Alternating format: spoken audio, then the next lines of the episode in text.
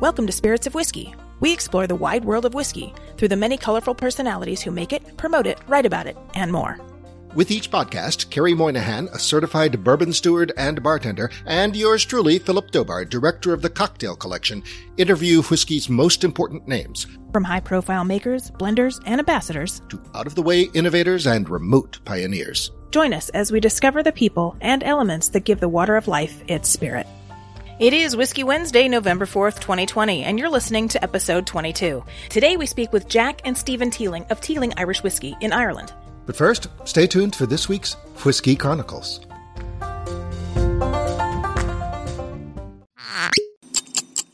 The history of whiskey began in Ireland around 1000 AD, when Christian monks brought distilling techniques back from the Mediterranean. They then modified the techniques to create a drinkable spirit called uisce beatha, or usquebaugh, which means water of life. Records documenting the early days of whiskey production in Ireland are scarce, in part because there was no regulation governing production. Even once whiskey making became well established in Ireland, knowledge of its practice was passed on orally from one generation of makers to another. Thus, many of the details of the history have been lost. That said, there are documents referring to Irish whiskey dating back to 1405 and Scotch whiskey back to 1494. By the 18th century, the demand for Irish whiskey had grown dramatically and by 1790, sales of Irish whiskey accounted for 66% of Great Britain's total duty on spirits. In 1779, Ireland was home to 1,228 registered distilleries. An Act of Parliament assessing a tax on production, however, passed that same year, forcing many distilleries underground. By 1790, there remained in Ireland only 246 licensed distilleries, and by 1821, that number had fallen to 32. In 1823, authorities finally acknowledged the mess they'd made and reformed the existing legislation, making distilleries more attractive for prospective licensees. By 1827, the number of licensed distilleries in Ireland had risen to 82, and by 1835 it had risen to 93. Also by 1823, the city of Dublin was home to Ireland's five largest licensed distilleries, and the city would go on to be responsible for the largest combined output of whiskey in the world. By 1878, the reputation of Dublin whiskey was such that it could sell for a 25% premium over other Irish whiskies and enjoyed a demand of five times that of Scotch. With liquor laws updated and ever more licensed distilleries entering the market, Irish whiskey had become the most popular spirit in the world. So, how did the industry all but disappear in a matter of decades? At the turn of the 20th century, tremendous change and tumult visited the Emerald Isle. The Irish War of Independence and a subsequent civil war, and then a trade war in the 1920s and 30s, cut off whiskey exports to its biggest markets, the United Kingdom, from which it was newly independent, and its Commonwealth countries. Additionally, due to a nationwide prohibition on alcohol sales, exports to the United States stood at zero from 1920 to 1933. All of these factors greatly impacted the Irish whiskey industry and forced the closure of many distilleries. By the 1960s, there remained in Ireland a small handful of brands and makers.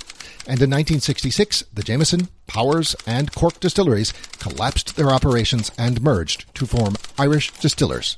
By the 1970s, but two Irish whiskey producers remained Irish distillers, and in Northern Ireland, still a country within the United Kingdom, Bushmills.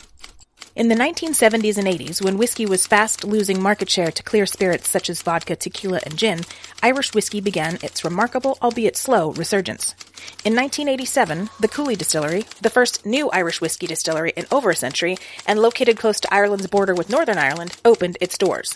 And in 1988, international spirits conglomerate Pernod Ricard took over the Irish distillers. Things, however, didn't really start picking up for Irish whiskey until the early 2000s, when whiskey consumption became increasingly associated with a stylish lifestyle. Today, there are 32 whiskey distilleries operating on the island, with a long list of planned or under construction distilleries in development.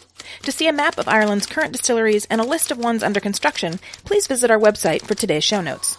One Irish family's distilling roots date to 1782, and that family stands at the forefront of Irish whiskey's renaissance. In 1987, John Teeling opened the Cooley Distillery, and in 2012, his sons Jack and Stephen established Teeling Irish Whiskey, opening in 2015 the city of Dublin's first new distillery in 125 years. Today we speak with Jack and Stephen Teeling and learn more about their family's rich whiskey history. Stay with us.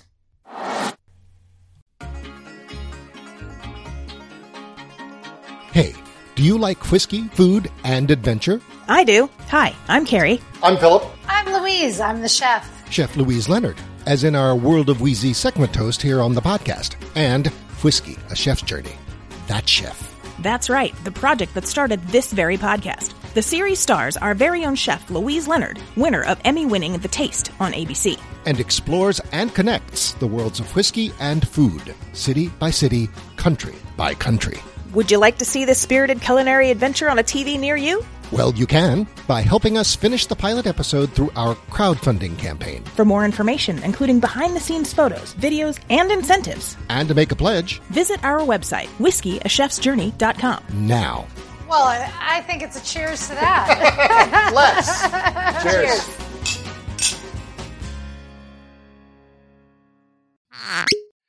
Today on Spirits of Whiskey, we have as our very special guests the brothers Teeling.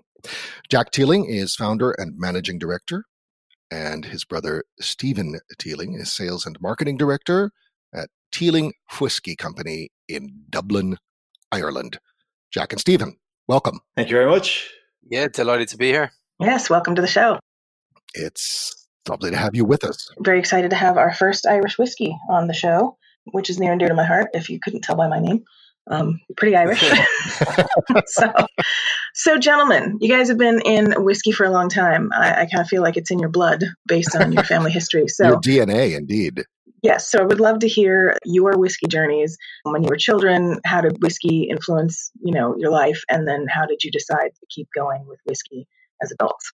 Yeah, look, uh, we're both very lucky that we've been introduced and brought into the category and given, I suppose, the love for Irish whiskey from our father, who set up the first new distillery in Ireland in over 100 years and broke then a monopoly of one company controlling the whole category when he set up Cooley Distillery in 1987. Uh, at that stage, I was turning 11 in my, in my 11th year.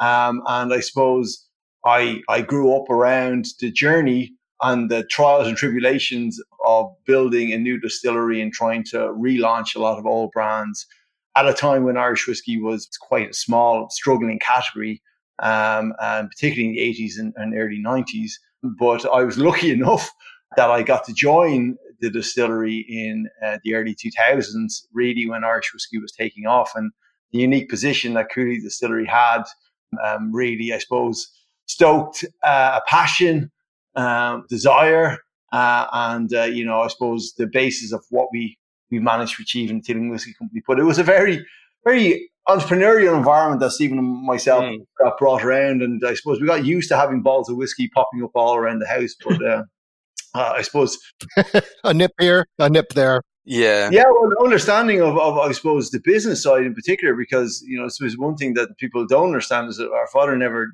drank any of the whiskey that he made. So, uh, Oh, so. Really? we had to discover We, we, we had to make up for us. yeah. yeah, we had to discover ourselves what, how to enjoy, you know, the actual pleasures of drinking whiskey. And uh, Compensatory drinking. there, Exactly. For doing it for the family. But yeah, I think we, we were we were in a unique unique position where we were given the opportunity to travel around, in particular to a lot of international markets and go out and fight the cause for Irish whiskey in, in a lot of markets, in particular in the US. And hmm I think uh, it was at a time where Irish whiskey was only really just getting started in terms of uh, trying to claw back some of the things that it had lost over the sort of darker years and Sure. getting exposure to a lot of different um, movements that were happening at the time, you know, in the early 2000s all the way up to sort of when uh, when Cooley was sold to Beam, we saw a lot of stuff happen with American whiskey. We saw a lot of trends change. And I suppose myself and Jack were part of a lucky generation of Irish people who got to travel around the world, um, live in different countries, get more of a, a global outlook for our generation. That has, you know, been a, a unique position that we can take a lot of those learnings that probably previous generations didn't have and apply them to Irish whiskey. That's very cool. Sure. At the time, Americans had access to Jameson and Bushmills, and that was pretty much it. yeah, yeah. And Of course, there wasn't much more than that being made either. No, no, and it was you know you can go into the the sob story of all the dark days of Irish whiskey from the t- 1930s up to the 1980s, 90s, when you know mm-hmm. the industry imploded. It survived because the Irish government forced the last remaining distilleries to merge together. So, so Powers, Jameson, Tullamore Dew, Bushmills mm-hmm. were all under one roof. And unfortunately, you know, a lack of competition breeds a lack of innovation, a lack of of, of you know uh, upstarts pushing people to respond, and uh, you know became very insular. Mm-hmm.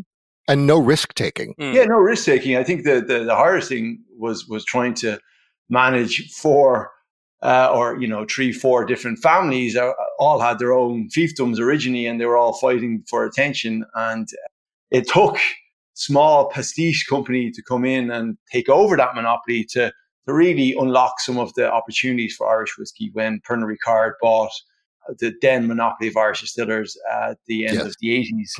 Um, mm-hmm. and they took a very different view and they looked at the, the one brand that didn't have a lot of the legacy and baggage, and that was Jameson. And they saw the opportunity for, you know, a very unique style of whiskey that had bags and bags of provenance and heritage that had missed a generation. And, uh, you know, they put their the energy into creating you know, uh, a modern expression and, uh, you know, re-energize the category. And, you know, they brought their brand building and route to market strengths and, and it worked. And, uh, you know, I suppose Cooley Distillery as a new entry, you know, they helped in terms of bring someone else into the category to challenge some of the perceptions and, and do things a little bit differently.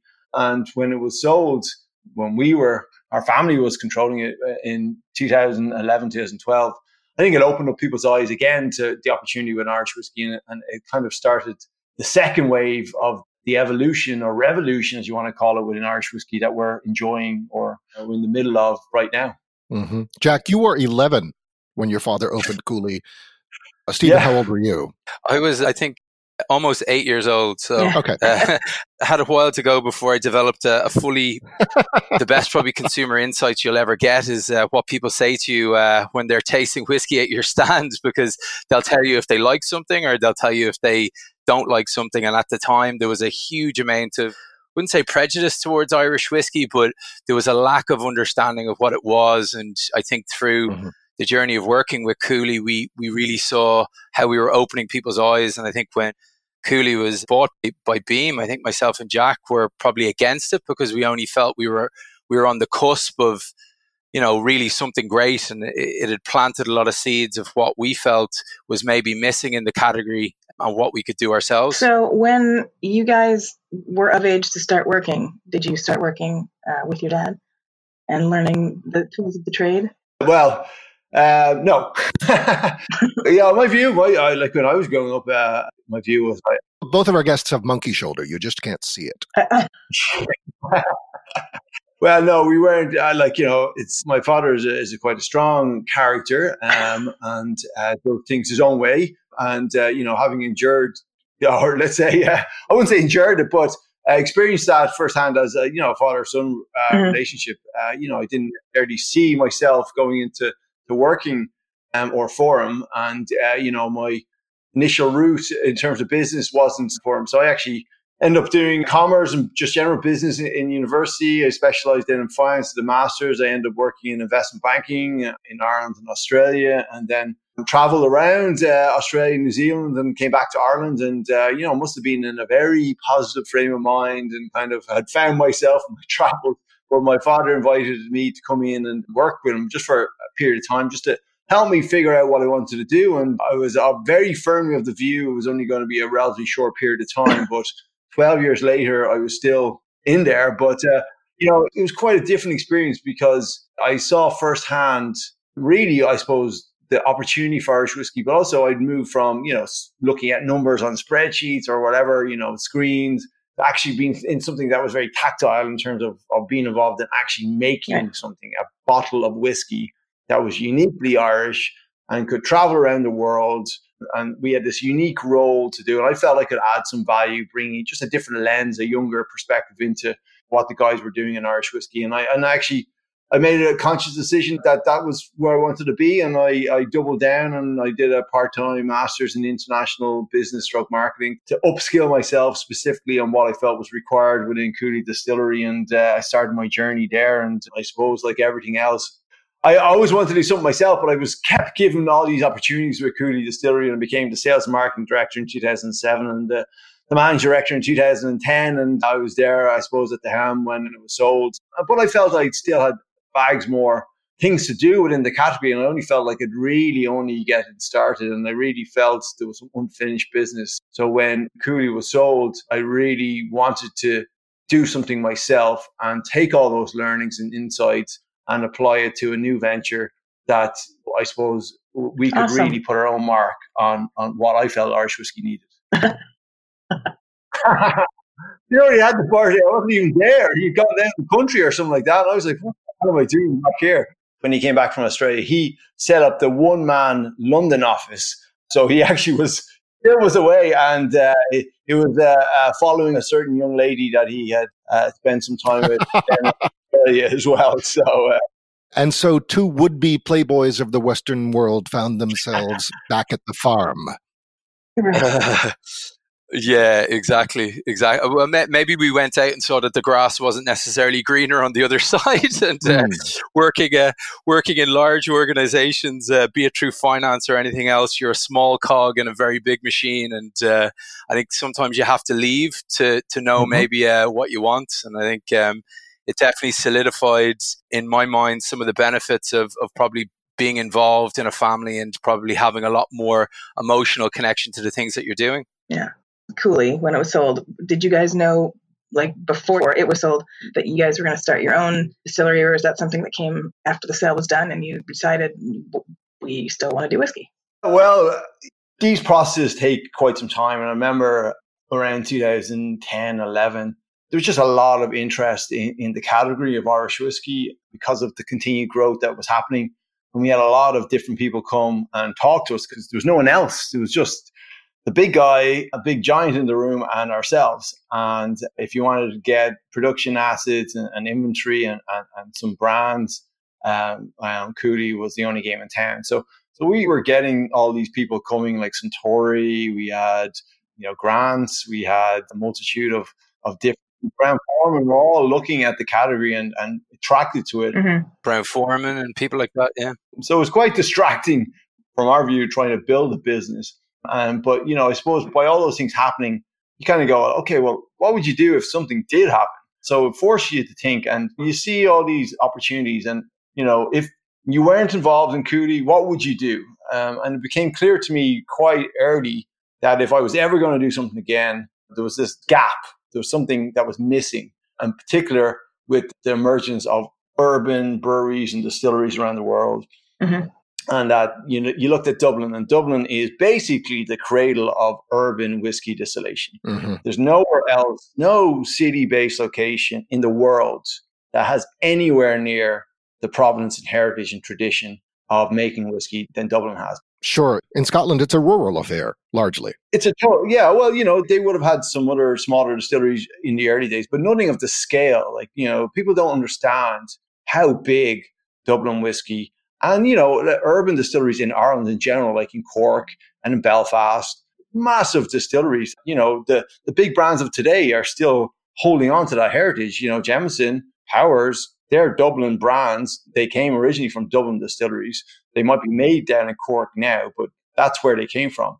Um, and that's what was a driver of the golden era of the 19th century when Irish whiskey was the biggest exported whiskey around the world. And Dublin whiskey in particular drove that right. um, because it was seen as the premium, the best uh, of what you could get from Ireland. Um, and the reason for that was it was where you could export. So yeah. uh, it was very simple. Ireland is just such a small market. To be a success, you have to be able to export. Question You were opening the first new distillery in Dublin in 125 years. Correct. Did you face regulatory barriers? Yes. yes. A lot of And the reason for that is because when the last distillery had opened its doors in Dublin, they didn't have things like permitting or planning processes. It just didn't exist.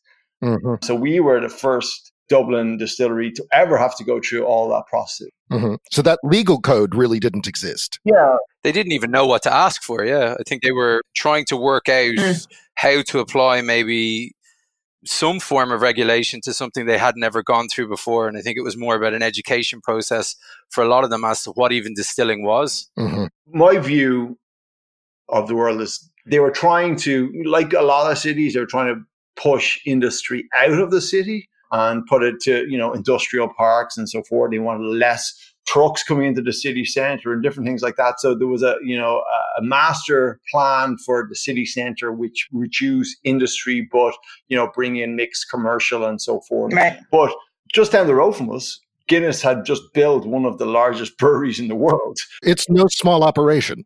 It's pretty big. It's pretty big, and they just gone through a massive capital investment there as they shut down their their London brewery and consolidated all the production from the regional breweries in Ireland into St James's Gate. So my view was like, hold on a second. They allowed that to happen, and why? You know, distilleries are so much smaller in terms of the footprint, and in particularly for what we were going to do.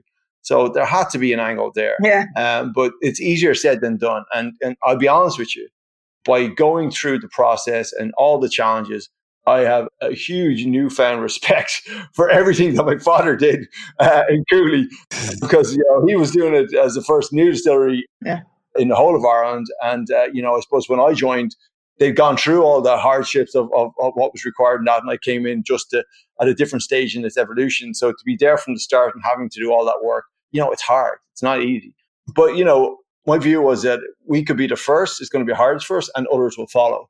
And it's proven to be the case. Mm-hmm. Um, but what, what was interesting was that at a very high level within Dublin City Council, they saw the opportunity, they saw the need, and they saw it as a you know a great way of reviving an old industry, but also the cultural and touristic aspect of it, and I suppose the multifaceted approach to developing different regions of the city centre. So no one wants a whole city suburb or area just to be all offices or all residential. It needs to be, uh, you know, multifaceted. And, and, you know, they saw distilleries nearly as much as a cultural aspect or, or attraction that could add, you know, a bit of personality. And, and particularly in the area that we're in, sure. the area that we're in in Dublin, this is the area where all the breweries, distilleries industry was. It's the Liberties. It was the old industrial engine of the city behind mm-hmm. the city wall.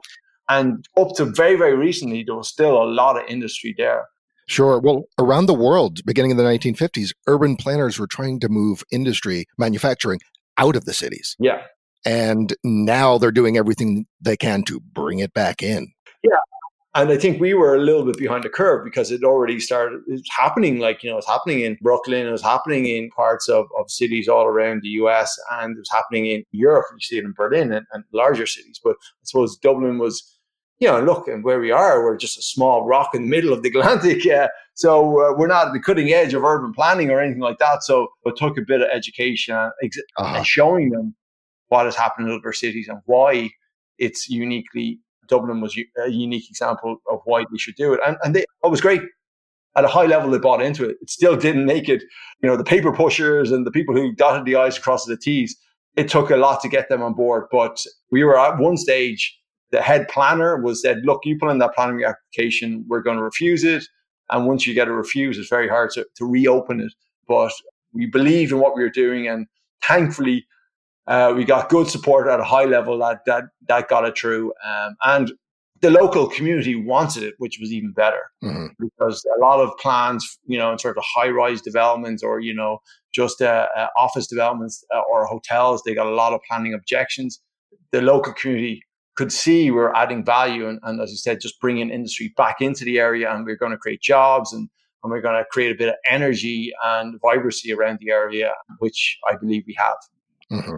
So when you guys were thinking up this idea together to do this, mm-hmm. who thought of, hey, let's do our own? For uh, bringing it back into the city and probably a lot of the elements that had been applied to, to Cooley were just difficult to implement because these were old brands with legacy it was an older generation who was running that distillery that a lot of the views and I suppose uh, some of the insights that Jack had couldn't be implemented because you can't reinvent old brands. Um, you you can you know rebrand, you can do different things, but I think this was a fresh chance to apply a lot of the learnings and insights that we both had learned um, from being out in the trenches trying to sell Irish whiskey and maybe try and apply the logic to a new venture and a clean slate, you know, back into the city. You could talk about now in the future rather than going to maybe sort of these older buildings and, and do something different. But definitely, Jack always had a view that I think the city needed uh, a new lease of life, and you know, a distillery was the perfect fix. Okay. Mm-hmm. Yeah, that suggests that the phoenix on the Teeling label has even deeper meaning. Yeah, it does. It resonates very strongly with why and what we're trying to achieve with our whiskies, our brand, our distillery home. And we were a strong believer in it was the, the right iconography to use. And uh, Sure, you were rebirthing a brand that, that actually has roots in the 18th century. We'd like to hear that story. Yeah, yeah. So our family, obviously, you know, we're talking about our immediate history, but our family original roots, and I think what what was appealing to me in particular was I wanted to to get away from from Cooley and talking about brands that we no longer were involved with. But you know, that's that we wanted to create a new chapter, but we want to go right back, right back to our original origins within the industry, right back to when our family first got involved in Irish whiskey and Dublin mm-hmm. whiskey. And we were lucky that our family started in 1782 when Walter Teeling had a, literally a small true craft distillery um, as they would have been back then. A real mom and pop type operation uh, on Marrowbone Lane, which is in the Liberties. But you know, at that time, people must realize that if you're in a merchant family or you know in industry in general in the city centre, there's a good chance you would have been involved in beer or distilling of some kind. And there's 37 other small distilleries really just catering for the local Dublin community. And it went through a couple different generations.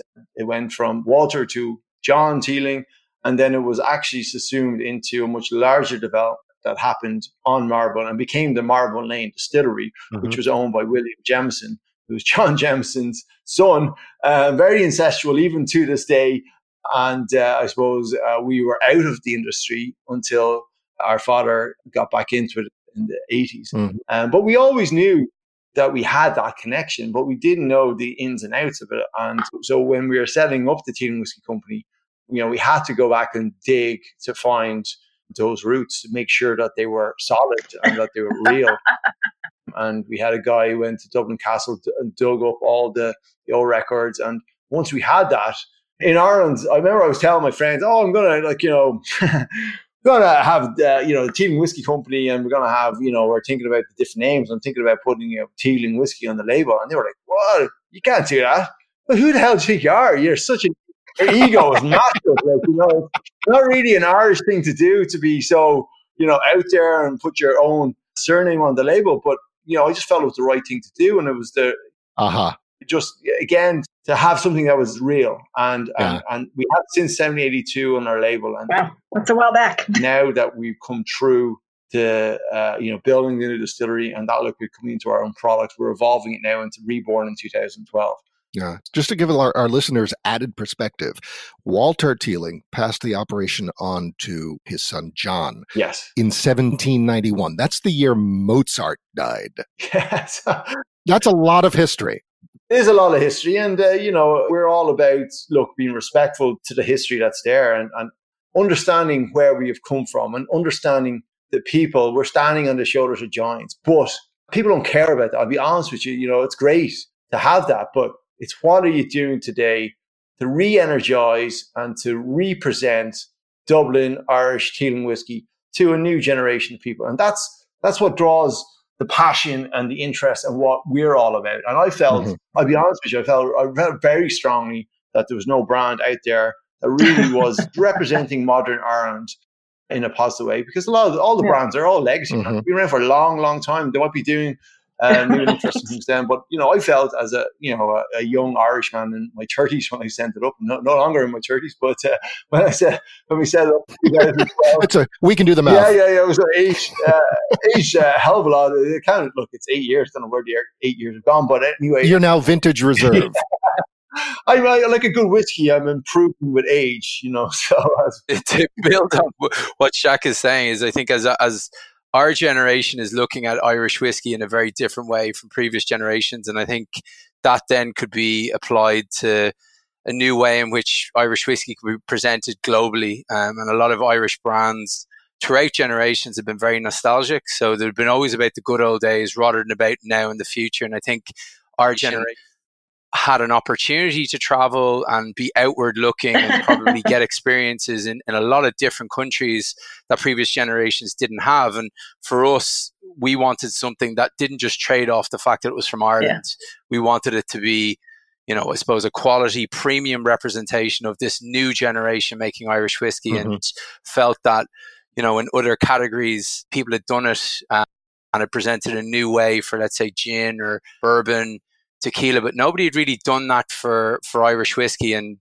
um, now was our chance. And I suppose it was a clean slate by mm-hmm. taking, mm. I suppose, your old family name, which was very traditional, but putting a, a new slant on it as the new generation was very, very innovative at the time, yeah. and I think gave us a lot of energy. And I think that's why the distillery in Dublin, we get people in to see the whiskey being made that they had worked with, and they're a very good team. So the Phoenix then is rising from the ashes of a brand, the ashes of a whiskey making tradition, and the economic ashes of a city and and and, and a nation.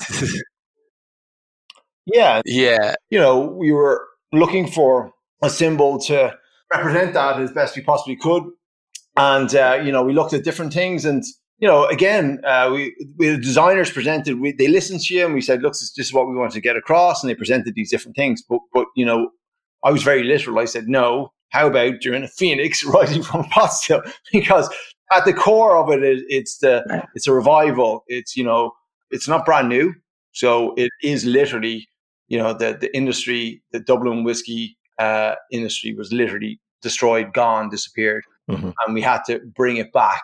I don't know, just the the whole understanding of what Phoenix Phoenixes do and so forth we thought was a very strong story and in a subtle way. Um, so so it wasn't in your face, but you know you could explain to people, and then hopefully it would resonate. Mm-hmm. And we also like to, to, have the spirit of Dublin, and I suppose the character of the city. So let's talk about the distillery itself for a moment. I know it brick and mortar. It took a while to put it up. Was it four years to build it?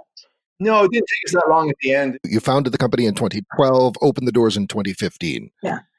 Yeah, we found the site in in August 2012.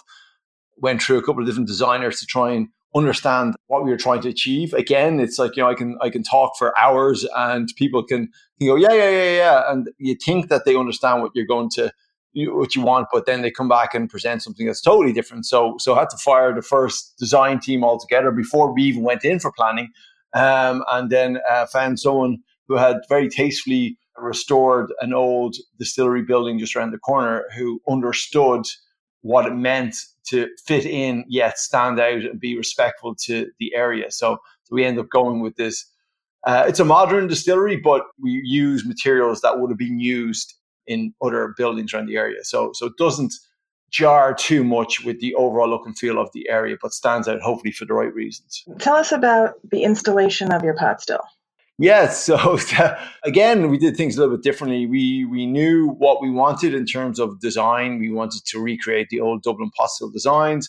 Uh, we had our CAD drawings, and uh, we went all around the world looking for you know people to, to build them. Went to Scotland to all the usual suspects there around Europe, and we ended up going with an Italian company uh, called Frilli, who have been making copper stills for, for hundreds of years, but mainly for the grappa industry, um, but have also moved more into whiskey as well.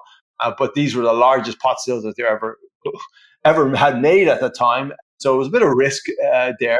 Yeah, we, we did our due diligence, and and you know, at the end of the day, I'll be honest with you, it's turning copper. Um, it's it's you know how you run them and everything else is is, is going into it. So so so they uh, made them in Italy. They came over and actually trying to fit them in the building was was a very that's what I'm talking about. Interesting. Right uh, it's like you know you had an inch or probably half an inch on either side of the stills uh, coming through the openings that we had, and uh, and we were adamant we didn't want to take the roof off of the, distillery to get them in, which was fine. So we, we got them in on these little roller skates, which was very nerve wracking because once you dent them, they're dented for life.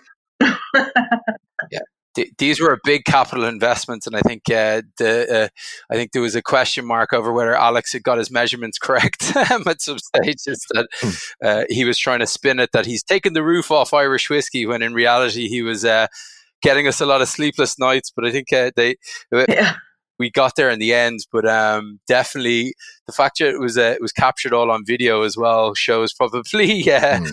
uh, some of the stress that was on the face. I think when uh, the heart of the distillery was. For the benefit of our listeners, Alex is Alex Chasko. Yes. Uh, the master distiller at Teeling, who, as it happens, is American. For a sin, uh, yeah. He's an honorary Irish guy now, yeah. From, uh, he's from uh, Portland, Oregon, and uh, he's been a great asset. Uh, he's been uh, first hire back in June 2012. Uh, worked with us previously in Cooley, and you know shared the same vision of wanting to do something different and understanding really, I suppose, the levers that you can pull to, evolve and to, to, deliver a lot of flavor. Um, his background would have been craft brewing and in technology and end up going to Scotland doing a, a master's in uh, distilling and brewing and uh, bumped into an Irish lady who dragged him back over to Ireland. So uh, a lot to thank the Irish ladies of the world for dragging, uh, dragging him uh, back to Ireland. And uh, as he said, he's a great asset. And, you know, when we're bottling up a whiskey, there's a tasting panel of Stephen, myself, um, and Alex, and a gentleman called Ian Wood, who happens to be a, a young Scotsman as well, who is our operations manager. So, so you know, before anything gets bottled, it goes through four palates to make sure that it's supposed up to scratch. And you might ask the question of why is it uh, my signature that goes on the bottles? Well, you know, someone has to make the final decision, and as the older brother. Uh, and I suppose uh, the eldest Teeling involved in it, I get the responsibility to make sure that each bottle of Teeling whiskey hits you know the right marks and is a good representation of what we want to all the bottles to be. Great. Yes. So each bottle is graced by your imprimatur. That's correct. And well, we have some uh, single pot still, or is it our Blackpitts now? Black pit, sorry, that we have Alex Alex Chasko, uh, distilled by Alex Chasko's on it. So, so we're letting Alex uh, uh, get his own uh, limelight as well. So so I'm not taking all the all the glory for myself. So the first style of whiskey that you guys did was that the small batch coming off the stills. Yeah. So you know when we were we were uh, starting off and back in 2012, and look, it is even to now. You know the majority of Irish whiskey that is consumed and is enjoyed, and the style that people just expect is blended whiskey. And you know big brands we all know of Irish whiskey uh, or blends, and uh, you know that lighter, uh, approachable style has worked tremendously well in terms of getting new people on board to drink Irish whiskey. And uh, you know, we were looking at where do we feel, what can we do to get people on a journey of discovery, to try different expressions of Irish whiskey, and you know, we could go full throttle and go after the single malt category, or we could try and create a bridge to try and get people you know, who are used to or have experienced Irish whiskey as a blend, you know, get them starting on the journey of asking the question of what Irish whiskey can be. So, so we said, well, look, what can we do within blended whiskey? Was there anything we could do? And uh, you know, we've just been experimenting quite a bit with finishes and different things. And my view was, okay, you can finish single malt and it works really well. You can finish grain whiskey and it works really well. So why don't we try and finish a blend and, and, you know treat a blend like a single malt and see if it actually evolves and, and becomes something interesting. And you know follow that up with you know bottling at a higher abv same way as we would do with a single malt no chill filtration or anything like that.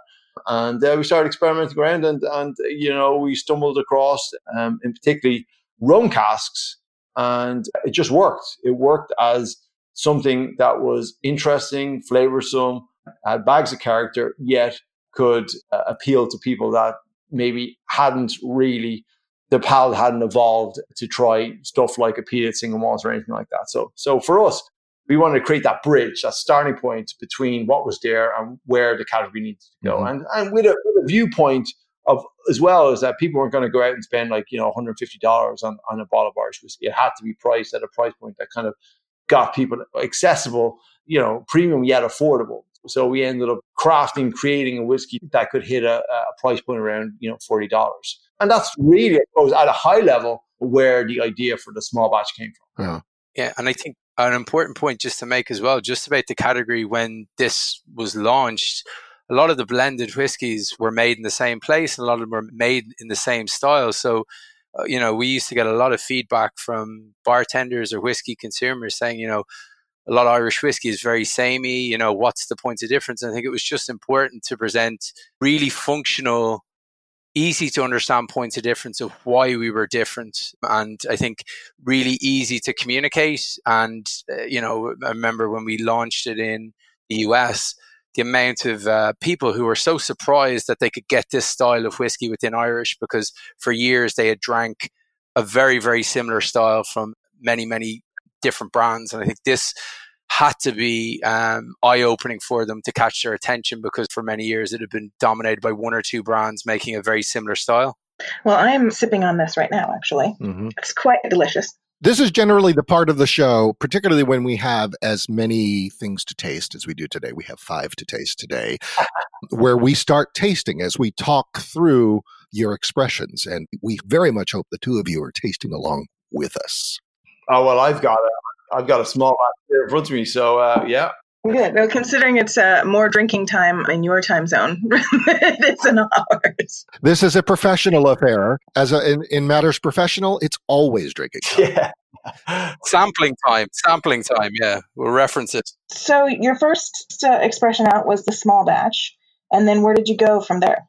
Yeah, so we wanted to have a bridge from what people knew Irish whiskey and start them on a journey of discovery. And then the idea was to basically deconstruct a blend into its individual components and focus on single grain. Um, so for people who might be aware, the blend will be single grain and single malt blended together. And we wanted to create unique expressions of, of Teeling whiskey that carried on that exploratory nature of using interesting cask to evolve an Irish whiskey. And our second release was our, our single grain. So for people, it's as close to, a, let's say, an American whiskey that you'll ever get from Ireland. And that single grain um, we use in Ireland is, you know, 95% corn in the mash bill and 5% um, uh, malted barley. So it has that corn sweet element to it, but it's distilled in the column still. So it's very clean. And but it normally is used, it's normally aged in ex bourbon barrels and used to blend it with heavier malt or single pot still to create the style of whiskey that people would associate with Ireland or traditionally did. Yeah. Uh, a lot of whiskey drinkers, they've come to understand what single malt means, but single grain is still, I mean, it's an old classification, but it is still a mystery to most. Yeah. And the thing is, it is, you know, the grain, the just single grain, you know, you know, they don't get it. And I don't think, uh, you know, whiskey as an industry have done a great job educating people on it. But, you know, I think there will be more and more because uh, in Scotland, you've seen the likes of Compass Box and you've seen a lot of Girvan and other players out there, you know, trying to do things to bring some energy to it. And, and for me, it's just, it's a very interesting canvas. It's a very light, I wouldn't say, you know, uh, bland, but it's like a white canvas. And, mm-hmm. and, you know, if you put a spirit into an interesting barrel, it really does evolve. And again, it's just a, something that hasn't really been done a lot. And what we have done for our single grain is uh, we take that lovely clean spirit ah. and we fully age it in ex Californian Cabernet Sauvignon French oak wine barrels mm-hmm. and extract a lot of the tannins and the kind of the spice from the French oak, but then you get that bagged of the red berry uh, fruit uh, notes that come from um, the wine, and it's a combination of spice, underlying sweetness that comes from the original corn, uh, with that fruit, with a very distinctive dry finish that makes it very interesting and just different. And again, it builds on this spectrum of flavors um, that Irish whiskey now has, and really helped us.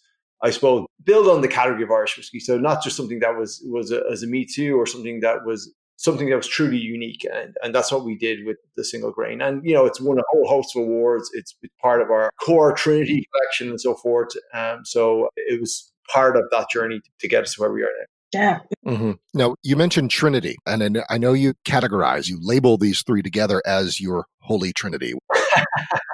but talk to us about that. I've always been curious. Yeah, well, uh, you know, there's a couple of things. It, was, it kind of worked well with Teeling Trinity because there was three of them. Because if you think about it, the core of all what Irish whiskey is, it's a combination of different elements to bring together into one. You know, it just worked at a, a multitude of different areas. And, and, you know, again, positive good spirits. And I'd be honest with you, no huge marketing department, no huge focus groups. It was something that we came up with and yeah, sounds pretty cool. Let's go with that. We should probably have worked on that story a little bit more. So I'm drinking this one right now. Yeah. And I do totally see the resemblance of an American whiskey, but I do like that it's really, I taste the wine finish. And, but I also taste the corn really well. Mm-hmm. It, it's got some really nice legs, which I wouldn't know that there would be that many legs on such a light colored. Yeah. It's very viscous, yeah. Mm-hmm. I think it's non-chill filtered as well, and you know, I think a lot of the uh, the fatty acids and some of the flavors from the barrel really stand up in the glass, and even that amber hue that comes from the liquid as well. Again, just something totally new that had never been done before. Uh-huh. we had dabbled, as Jack had said, with uh, single grain that had been fully matured in ex bourbon casks, and this was a departure. Again, just because we wanted to try something different that hadn't been done before and hopefully for the right reasons. So the third one in the Trinity is single malt. It was a single malt. Single malt. So okay. yeah, I think as Jack had said, like the deconstruction of the blend. So the small batch is the combination of grain and malt whiskey, and then the single malt is just 100% malted barley. So can you tell us the proportion on the blend? Uh, yeah, I think one third malt, two thirds grain would be the, the rule of thumb, but we um, bottle to taste. So depending on which batch, sometimes you need to have a little bit more um, malt in there to to live up to the flavor profile that we want. But in, in I suppose on average, it's about one third malt, two thirds grain. Okay, very good. Back to single malt. Sorry to interrupt. Yes, it's, yeah, no, no, it's fine. Single malt has obviously been dominated for many generations by Scotch single malts, and I think for us, we always felt that there was a, a bigger role that Irish single malts could play. So when we were um, when we were looking at this, we had seen that there was a role to play for a non-age statement Irish single malt, which again wasn't a copycat or a trying to recreate a Scotch single malt. This was something that was inherently Irish. So, you know, in Ireland, if you've had the pleasure of coming to uh, our beautiful island, we get a lot of rain. So the malted barley tends to be very, very lush, very fruit forward. So, again, from a lot of the experimentations that we had done through our previous distillery all the way up to some of the stuff that we were doing in Teeling, we had a good understanding of what we wanted to get to, but didn't know how to get there. Um, so, had challenged um, Mr. Chasko um, with, I suppose, coming up with something that had a big, big fruity nose you know, uh, a lot of spice, a lot of those fruit flavors on the palate, and then a really long finish. Just didn't know how we were going to get there. Um, and we were in a unique position of having a lot of different aged single malts finishing in different wine casks. So we had tasked them with it, and um, it actually took, you know, I think it was close to 12 months, wasn't it, Jack, to get to the final combination of casks that we wanted. He kept I suppose, vatting different malts and putting them together. And, you know, he had some sherry, he had some port, he had some elements, but it just wasn't right. So we actually delayed it. Mm-hmm. And we missed a, a key window uh, to make sure that we were happy with the with the liquid, and it ended up the liquid that we went with was very complicated, very complex. But once we actually tasted it, we were saying we have to bottle this. And we didn't exactly know what it was made up of when uh, we were blind taste testing with Alex but it resonated with us what we felt was missing within Irish whiskey that could compete with not only Scotch single malts, but that emerging world single malts that you know we were seeing from you know Japanese whiskies, Australian mm-hmm. whiskies, um, American single malts. Mm-hmm. And that was inherently us. So we ended up using a variety of different wine casks. Um, white Burgundy, some white port, some Madeira, some Cab Sauv, and some um, fully matured single malt in, in sherry that came together in this beautiful sort of symphony of, of flavors that really surprised us and has been very, very successful in terms of opening people's eyes mm. to what a non-age statement Irish single malt can be. So mm-hmm. taking that approach of the sum of the parts, almost like a chef putting together um, different composites of a recipe, and it's been really successful. Right. Has won many world's best awards within yes. Irish whiskey, and again, as we said, uh, a nice way in which we can open, I suppose, single malt drinkers yeah. to drinking Irish whiskey, where probably in the past they would have always associated Irish whiskey with just blended. Sure. It's very well balanced and it is remarkably spicy. I last took a sip maybe two minutes ago and it is still blooming. Mm, you know, it grows as well. So I think, you know, the longer you sit with it, it keeps going. So again, with uh, a lot of Irish whiskies, one of the big feedback that we were getting is it kind of disappears or it was a bit short. With this one, the length of the finish is there. And I think for us, a, a big achievement to be able to create something like that um, within a category that just wouldn't be known for single malts. And I think from the process of doing a lot of our innovations, it gave us a lot of confidence to stand behind doing something like this. And again, I don't think we set out uh, to utilize so many different wine casks. It was more about finding the right liquids and something that we felt that could compete. Well, I think it competes very well. It's my favorite of the uh, five that you've sent me. So that's a good endorsement. Exactly what we're trying to do. We're very much, as Stephen was saying, whiskey led. It's all about what's in the bottle. That's the number one priority of everything that we do. And it's hard when you do things in smaller batches. That's why we put the bottling date on our releases so that, you know, if there is subtle variations, it could be understood just because, as you said, we do in smaller things, but the underlying overarching taste profile should stay the same.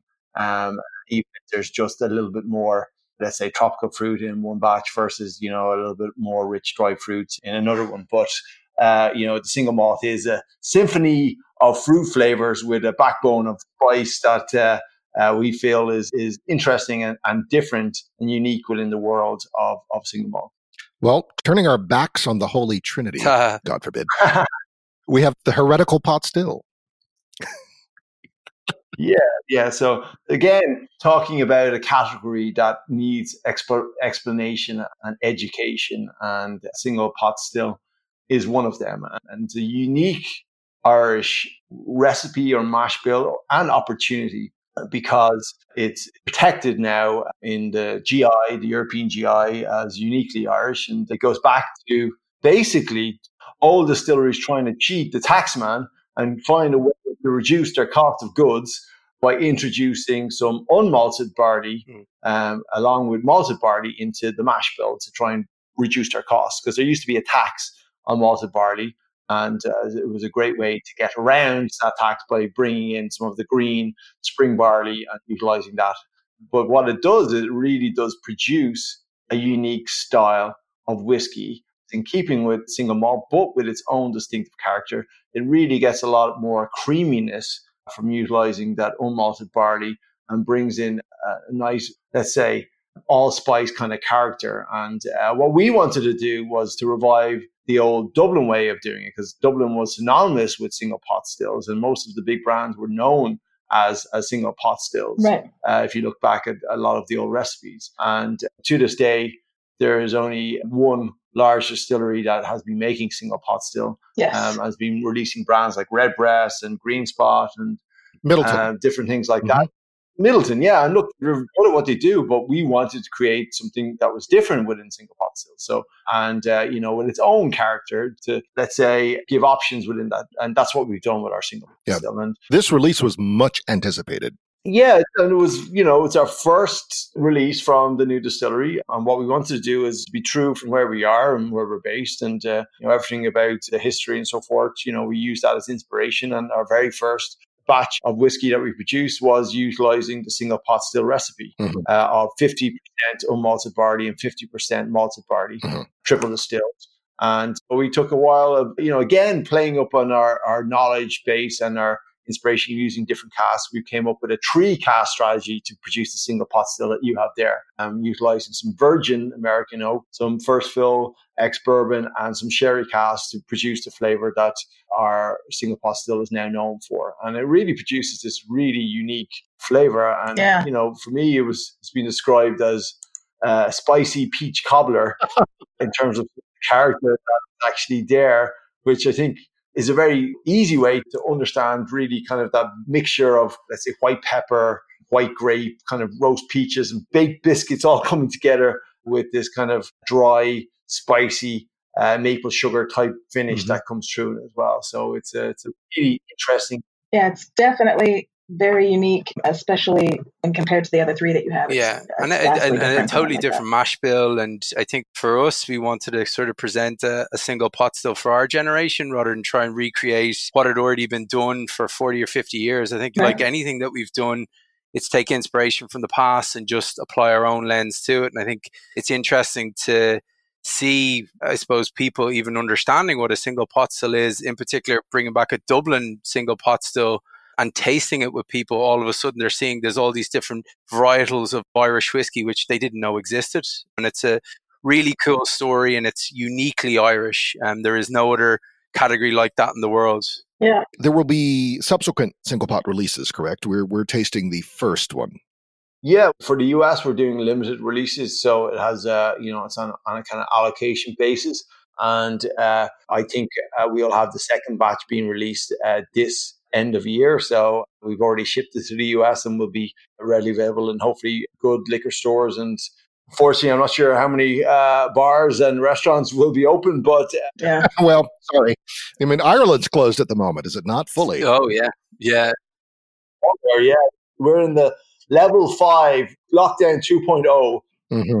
Fortunately, if you are a Dublin pub owner and you do not serve food, yeah. You have not been able to open since mid March. St. Patrick's weekend, yeah. So yeah. Likewise, in several places in the U.S., Los Angeles among them, well, California, but California is so large, it's on a county by county basis. Yeah. So let's move on to the Black Pit. Blackpitts. One word, two T's. Yeah. One word, two T's. Yeah. Yeah. I know. I want to know how you arrived at rendering Blackpitts. This is something very different in the world of Irish whiskies, very different in the world of single malts. It's a triple distilled, peated single malt. And we took the inspiration for the name and from the branding really from just a, an area that's literally right behind our distillery. So so we were talking about, you know, we're in the old industrial engine of the city, the Liberties, uh, but we're in the Liberties. There's all these little small pockets in different areas. We're in Newmarket, which was an old market square called New Market because it was new. and uh, behind the distillery, there's an area called Blackpitts. And Blackpitts was famous for two things. One was tanneries, and the other one was malting houses. And until the 70s, there were some of the largest malting houses in the country in the area. And because of the unique malting that this product had, you know, I took the inspiration of calling it after after that area because it's a pretty cool name and the area has a pretty cool history, and we thought it was a good way to explain that.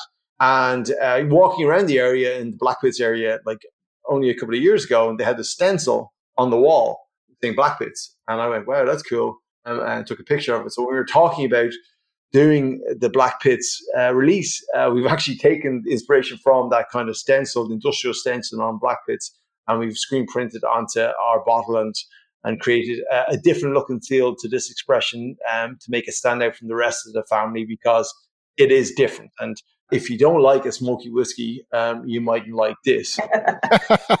or it might be a gateway into smoky whiskeys. What we're finding is that that you know in Ireland, Irish people just aren't used to having smoky whiskey, but they're finding our release quite accessible and interesting because the triple distillation, the third distillation that we do, that is not normal for Scotch distilleries. They don't triple distill in general.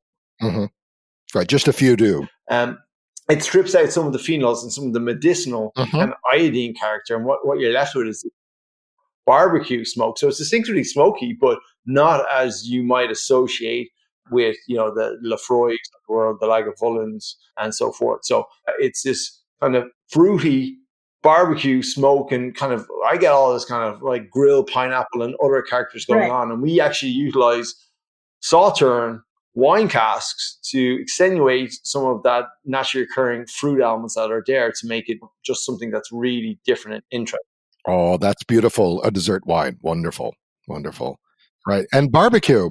You use barbecue in your marketing here in the US. We're into it. Yeah, yeah. Well, you know, it's, uh, it's because it doesn't have that character of sitting in, in front of a peat fire. Right. It's there on the nose, but it's not as much on the taste. Mm-hmm. Um, so we think it, you know, uh, we're saying like, you know, Alex is the pit master and he's sitting in front of his Applewood kind of barbecue, uh, turning out the bottles of black pits and uh, yes. uh, it has a kind of savory element to it that lingers. And, uh, you know, I actually made when this arrived. I have a smoker, and I decided, you know what, I'm gonna smoke some meat. And I also had some Irish peat that I picked up at Peat Meat a couple years ago. Very good. So I threw some Irish peat and some hickory and some lump coal in my smoker. And then I cooked some beef with this, and it was really a good complement with each other. And everybody knows that I'm not a big peat lover. I know this. Yes, all my friends in the Scotch Club, every time I, I go to the Peat and meeting every year, they're like, why do you even come here? You don't like peat? And I said, oh, I love the barbecue part. This might be your gateway back. Yeah, yeah. yeah. I think uh,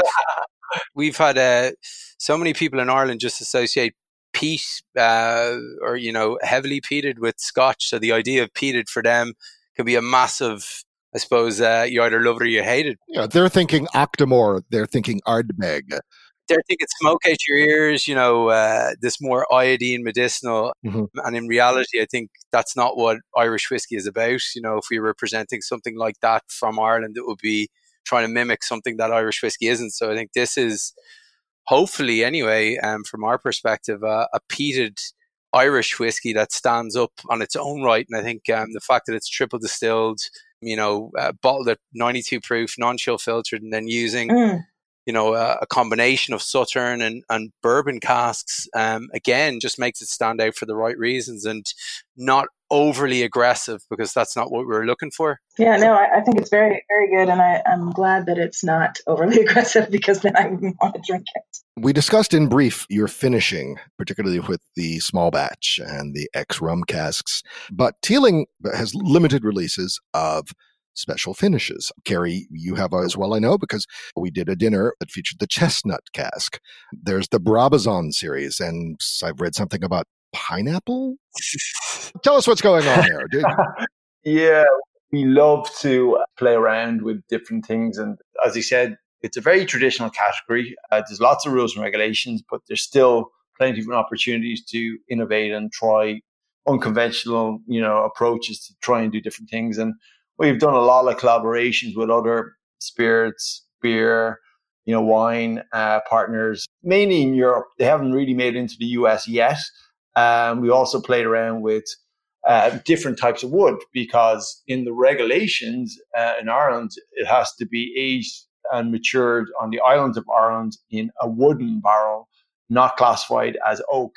So it opens up the options to use any type of wood that you can make a barrel out of. And we have played around with chestnut, we played around with a whole multitude of different different expressions Mm, like Brazilian mhm. hardwood, Wow, cool, very cool. Can you tell us about the Brabazon series, the, the fortified wine casks? And then don't forget the pineapple. The Brabazons were just a, a limited series that we did based on.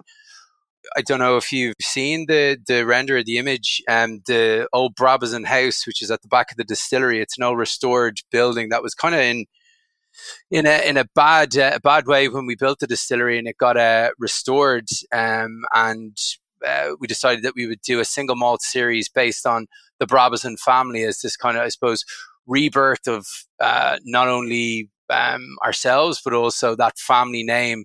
Um, and it was based around um, non-age statements. The first series one and two non-age statement single malts, which was bringing together, I suppose, the different elements of both sherry and port um, all together in a vatted malt, um, and really just going out there and, as I said, trying to build a credibility for Irish single malts and doing it through these limited series. Brabazon one and two were brought out.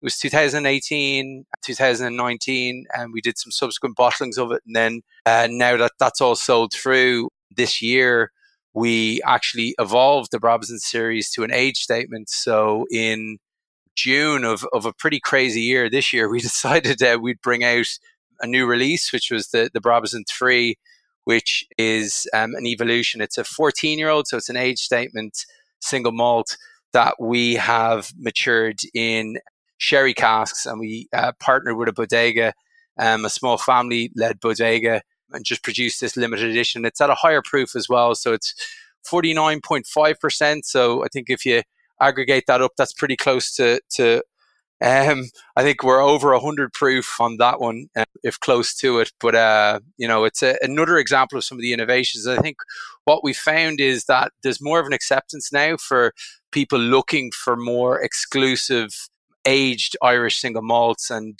out of the whole Brabazon series, this Brabazon 3 has been our most successful. It sold out the quickest in a very strange year where we couldn't even get out and taste with people. We did a lot of stuff virtually online. with the fourth and final Brabazon actually planned for December of this year. So we're probably launching into a lot of markets in January 2021, which again is is another evolution of some of the cask finishes that we've done. The pineapple cask, um, no shortage of innovations on our on our side. We've done some stuff with some craft brewers. We've done some stuff with other wineries, and we had thought, look, wouldn't it be cool to evolve our rum cask and partner with those guys? And uh, we managed to get our hands on some of their uh, pineapple rum casks. And you know, Alexander and Alex, the two of them are two peas in a pod when they get talking um, together. And I think Alex Chasko went down for a lot of due diligence to the chateau there in, in France and shared some ideas. And uh, we managed to get our hands on some of those casks and it's basically finishing our premium blend, so a similar composite to the small batch in these pineapple rum casks, and uh, you know the the impact was huge. A lot of these tropical fruit flavors. Mm-hmm. Um, there's a obviously a bit of a, a cult following on the pineapple cask from plantation so yeah we brought that out over the summer mm-hmm. um, and it's been been hugely successful mainly in limited markets where we share distributors in europe we're hoping to do something similar with them again maybe in 2021 because the interest in it was huge. Mm-hmm. Yeah, no, well, well, Alexandre Gabriel and Plantation are well known for their innovation in rum making. I have one more question about your relationship with Bacardi. Mm-hmm. Can you talk to us about that? Uh, well, it's very, it's actually a US centric uh, partnership.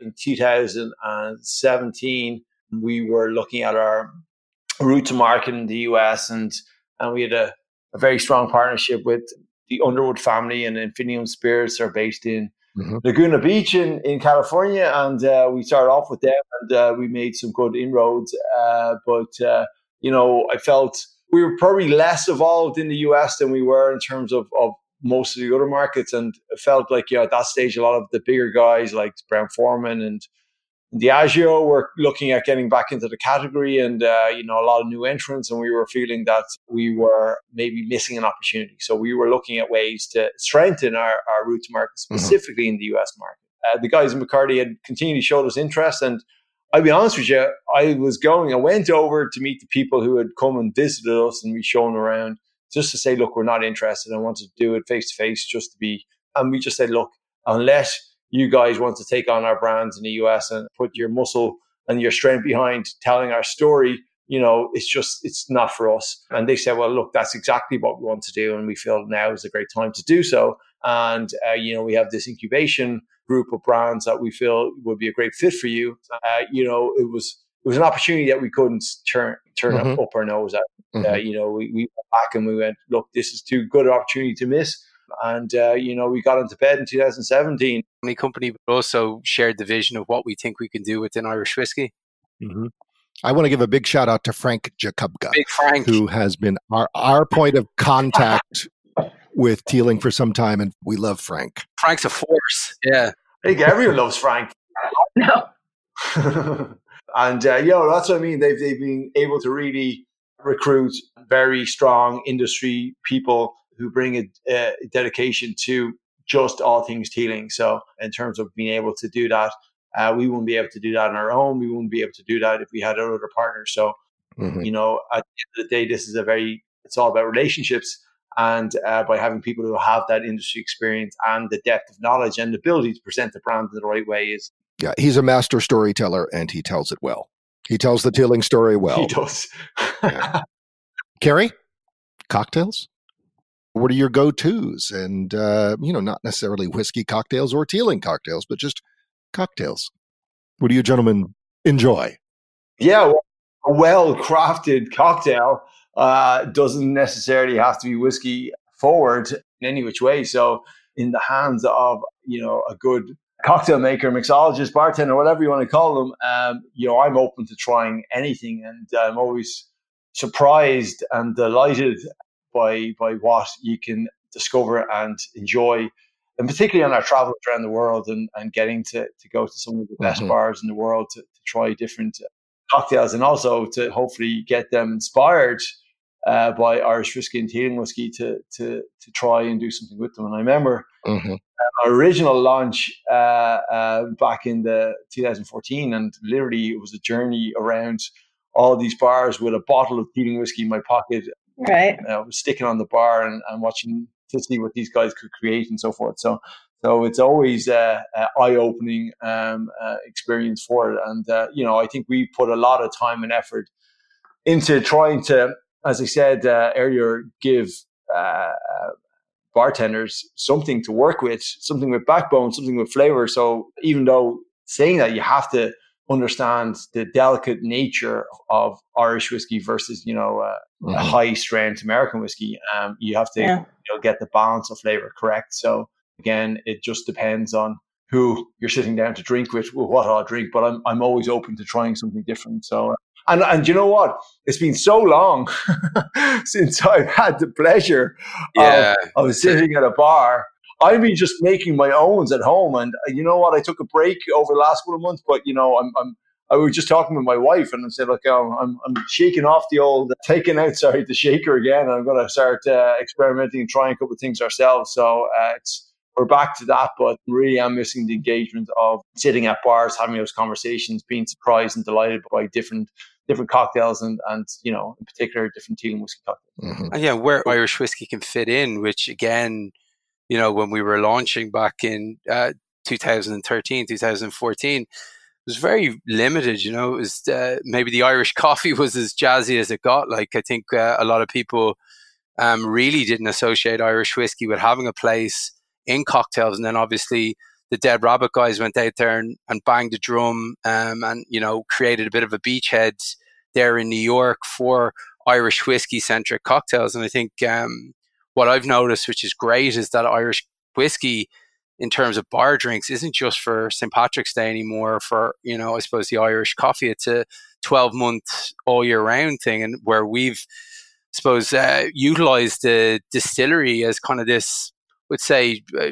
showcase for what you know 12 months of irish whiskey cocktails could look like so we would utilize different ingredients be it local ingredients or you know different riffs depending on the time of year. So the autumnal old fashioned and, and, and different things that we would use, a lot of local ingredients, all the way up to during the summer months, taking a riff that sort of tiki style drinks, which again, you would never have associated with Irish whiskey. And it's great that we can play in that space with more, mm-hmm.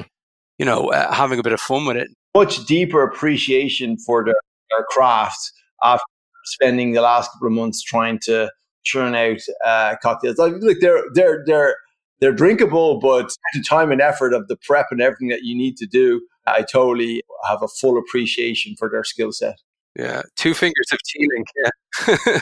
In a manner of speaking, we have a bartender to thank for today because I, I met the two of you at a cocktail bar, the Old Dubliner in Long Beach, California. Christy Caldwell.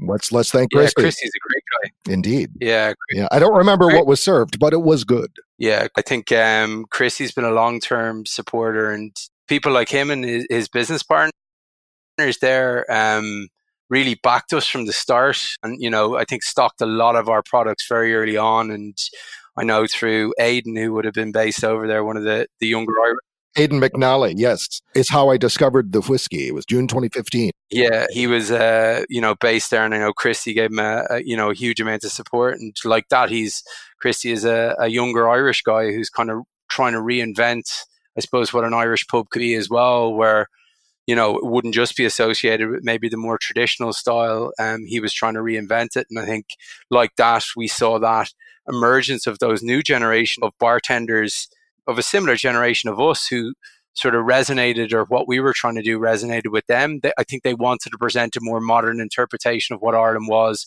rather than that nostalgic, the old pub version, which again, I think is fine, but it's not the future. Quite the tale. yeah, yeah, absolutely. Absolutely. Well, look, thank you guys for all your time. In case you couldn't tell, Kerry and I are big fans of the brand. Ah, look, we're delighted to talk you through it. It's unfortunate we can't be there in person to to have a few drinks with you. Uh, That's right. Next year in the Holy Land.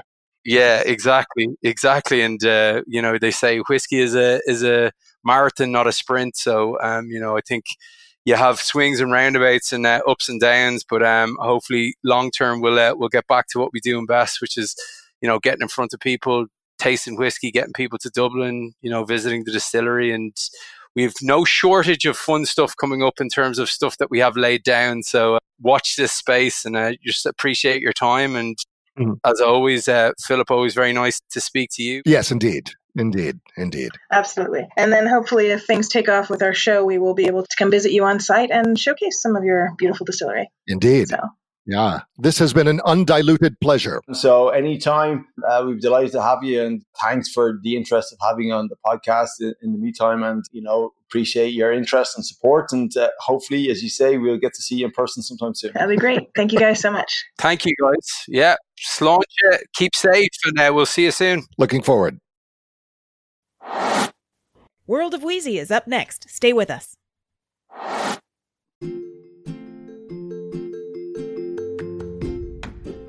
The Center for Culinary Culture, home to the Cocktail Collection and LA Food and Drink Museum, has a YouTube channel that offers a diverse and growing slate of food and drink series, featuring a mix of how to, lively talk, and culinary entertainment. Already streaming are culinary quickies, Le Cocktail du Jour, V is for Vino, and this podcast, Spirits of Whiskey. Upcoming shows include Cocktails, The Grand Tour, a new series starring Jonathan Pogash, aka the Cocktail Guru, the award winning Music and Booze with Mo, featuring Mo Herms and his series of musically spirited cocktailians, and an all new wine podcast hosted by Silver Pin certified sommelier Stacy Hunt. We're streaming culinary culture, so please visit YouTube, search for the Center for Culinary Culture, and subscribe now. The Center for Culinary Culture telling the story of food and drink one taste at a time.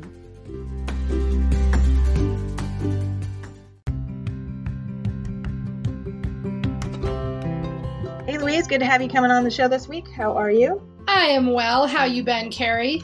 Good, good, good. We just uh, got off the phone with the Teeling brothers, and we had expressions from them, and I dropped some off to you. Uh, wanted to see what you thought of them and which one you wanted to make some kind of pairing and or recipe suggestion with. Well, I, after tasting all of those Teeling expressions, I decided to go with the small batch. And I think for me, what did it was the fact that I could taste like the rum casks as a presence, like the final resting of this whiskey in rum casks, that immediately got my mind kind of working in a bunch of different directions in terms of like, all right, well, what would I pair this with? And also, I really wanted with this one, I wanted to figure out something that I could, some dish that I could also use the whiskey in as well, not just to, you know, not just as a pairing. So then I got to thinking, like, I do this version of like a cornmeal cake that I oftentimes will soak with different types of um, liquors, sometimes a mix of different liqueurs. And then I thought, well, what if I made it like if I were to make a cocktail with this uh-huh. whiskey, but use that mix to soak my cornmeal cake. So that's kind of where my mind went. Ooh. So basically, I loved the idea of mixing a little bit of this whiskey with a touch of rum for some sweetness and a lot of fresh citrus and using that to soak the cake and then topping it off with some fresh whipped cream and some tropical fruit. Like, wow. not a pairing you would ever expect with an Irish whiskey, but I think one that would pleasantly surprise someone if they had it. Yeah, no, that sounds amazing. Yeah. And like the corn in the cornmeal cake would like pick up the corn in the whiskey, you know, it was like that's kind of how I was thinking about this one. Yeah, no, that sounds really good. I would totally dig that. Awesome. It's like a my North American take on a whiskey from across the pond. Awesome. I can't wait to try that myself. That sounds amazing. So if you have some ready, I will uh, swing by later. And yeah. I'll get right on that. Thank you so much for this wonderful uh, food idea. And um, I can't wait to see what you have for us next week. Yeah, it's it's going to be a good one.